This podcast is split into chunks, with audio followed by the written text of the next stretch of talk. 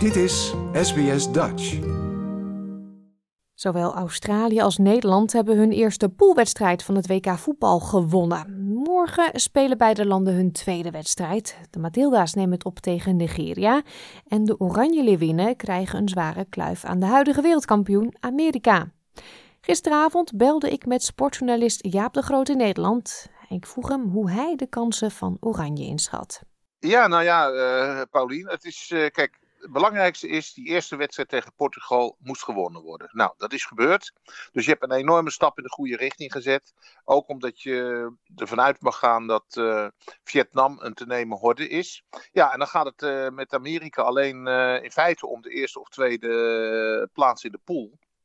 En dat is een prestigewedstrijd. En natuurlijk heeft Nederland nog wat goed te maken, omdat de laatste twee confrontaties in een groot toernooi was natuurlijk de verloren WK-finale in Frankrijk vier jaar geleden. Maar natuurlijk ook de enorme teleurstelling tijdens de Spelen in Tokio.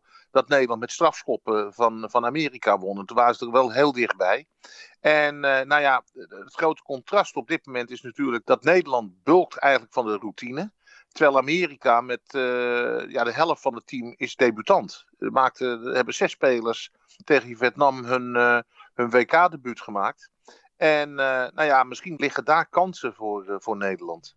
Maar die wedstrijd tegen Vietnam wonnen ze wel ruim, makkelijk. En ze hebben natuurlijk twee enorme grote sterspelers. Ja, nee, kijk, uh, ondanks het feit dat ze veel vernieuwd hebben en Rapinho op dit moment op de bank begint, is Amerika gewoon nog steeds de huizenhoge favoriet voor de wereldtitel.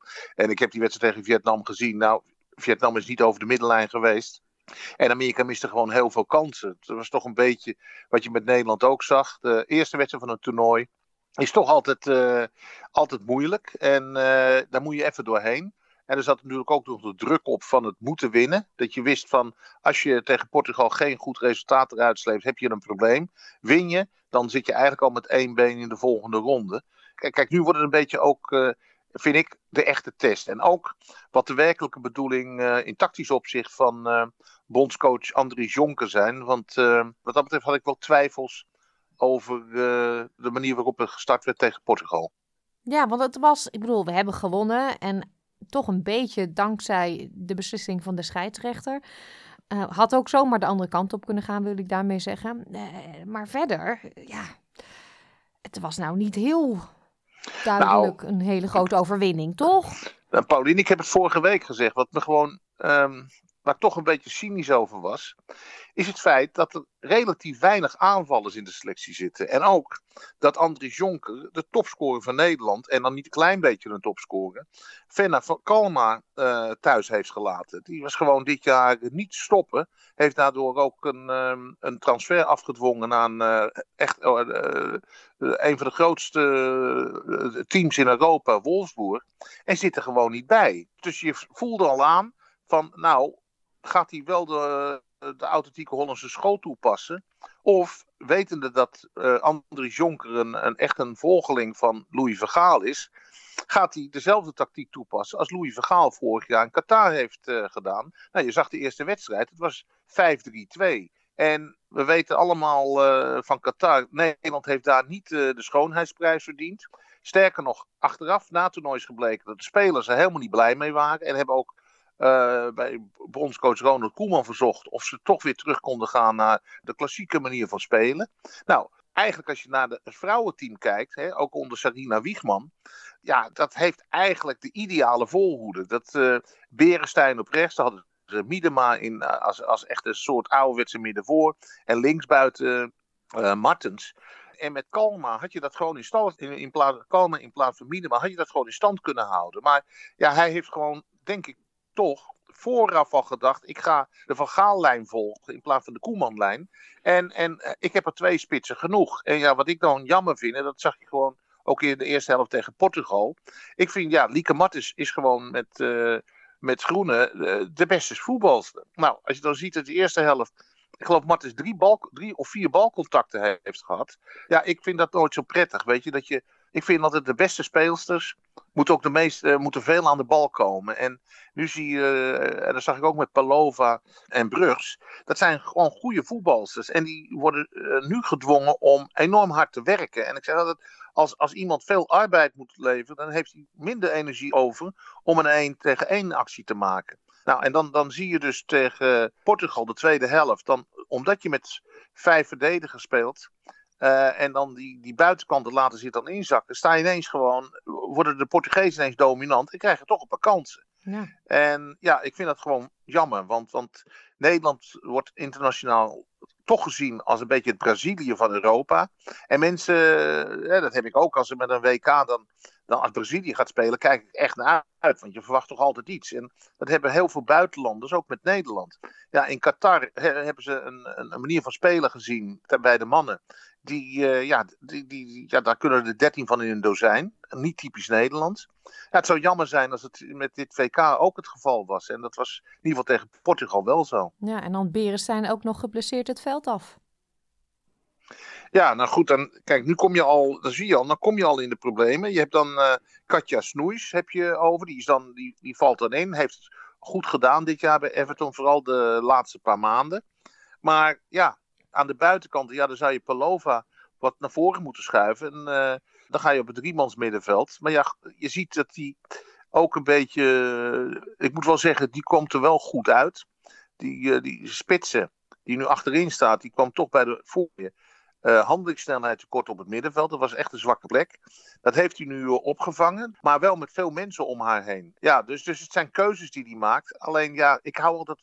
Ja, ik voor bij Nederland vind ik gewoon bluff. Uh, offensief voetbal. Aanvallen. Uh, de tegenstander bij de strot grijpen. En ja, dat zit, zit hem gewoon in dat 5-3-2 is dat minder. En kijk, nogmaals, tegen Amerika kan ik me voorstellen dat je zo gaat spelen. Want dat is een tegenstander, ja, daar, daar kan je echt mee aan de bak. Maar voor mij ben ik heel benieuwd hoe Nederland tegen Vietnam gaat spelen. Want dat is ideaal om met 4-3-3, gewoon met de klassieke Hollandse manier van voetballen, om zo'n tegenstander helemaal van de mat te spelen en, je doelsaldo op te, te voeren. Dus ja, we gaan het, we gaan het zien. Ja, eerst Amerika, one step at a time, Jaap. Um, de Matilda's, die hebben ook een eerste wedstrijd gewonnen. Ging ook niet heel gemakkelijk. Het was een penalty. En die had natuurlijk ook een hele zware klap te voortduren. Want ster speelster Sam Kerr is geblesseerd. Ja, maar goed, Australië kan het dus natuurlijk, of de Matilda's zoals jij het zegt, die kunnen zich natuurlijk heel makkelijk maken. Want ik heb even gekeken, als, uh, als ze van Nigeria winnen, zijn ze al geplaatst. Dus, dus dan, uh, dan heb je even wat lucht, ook om, uh, om, om de accu op te laden voor de volgende ronde. En ja, kijk, wat mij wel fascineert. Ik kreeg gisteravond van de FIFA bericht binnen. dat er inmiddels anderhalf miljoen kaarten zijn verkocht voor de wedstrijden. Ja, het is, ja, het is, het is, het is geweldig. En ik moet ook zeggen, ook hier in Europa de beelden van, van die stadions en het enthousiasme.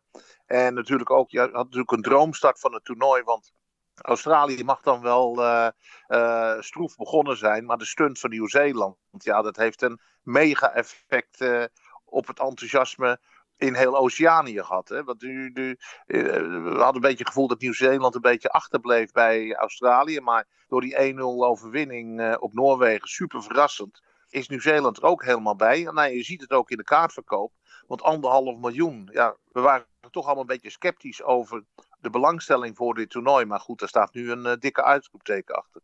Mm-hmm. Jij zei vorige week, uh, Australië zou wel eens heel ver kunnen komen. Uh, wat is je indruk na die eerste wedstrijd die je gezien hebt van ze?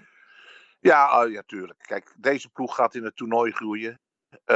publiek staat er 100% achter. Ze hebben ook wel een redelijk gunstige groep. Weet je, de, deze groep kan je gewoon, kan je gewoon goed doorheen komen. Ja, en, en als ze eerste worden in de pool, dan voorkom je dat je in de tweede ronde tegen Engeland moet. Dan speel je waarschijnlijk tegen, ik denk tegen, waarschijnlijk toch tegen China. Nou, die, die kan je hebben. Nou, dan zit je al aardig een eindje in het toernooi. Dus wat dat betreft, ja, als we dan terugkijken, even terugblikken of refereren aan wat ik vorige week zei. Amerika en Engeland favoriet voor de halve finale. Australië als dark horse noemde ik Japan. Nou, die zijn natuurlijk geweldig gestart met een 5-0 overwinning op Zambia. Wat, in de, wat in, de voor, in de voorbereiding nog verrassende uitslagen boekte. Maar goed, nu werden ze volledig weggespeeld door, door de Japanners. Dus wat dat betreft heb ik ook een gevoel dat Japan ook nog kan gaan stunten dit toernooi. Ja, morgen, donderdag, Nederland tegen Amerika en dus ook Australië tegen Nigeria. Even jouw voorspelling nog? Australië eh, plaatst zich voor de volgende ronde. Die gaan dus gewoon winnen. En um, ik denk Nederland, ik, ik, denk dat ze toch accent op de verdediging gaan leggen. Uh, de verdediging staat goed. Uh, veel routine. Uh, ik denk dat het een gelijkspel wordt. En dan, ja, dan, dan komt het aan op die laatste wedstrijd op het doelsaldo. Want Amerika heeft maar met 3-0 van Vietnam gewonnen. Nou ja, als Nederland gewoon op een uh, oer-Hollandse manier dan vol erin gaat en dan uh, een monsterscore neerzet, dan wordt Nederland eerst in de pool. En dan kan in uh, Sydney de vlag uit. Dankjewel Jaap. Graag gedaan, Paulien. Like, deel, geef je reactie. Volg SBS Dutch op Facebook.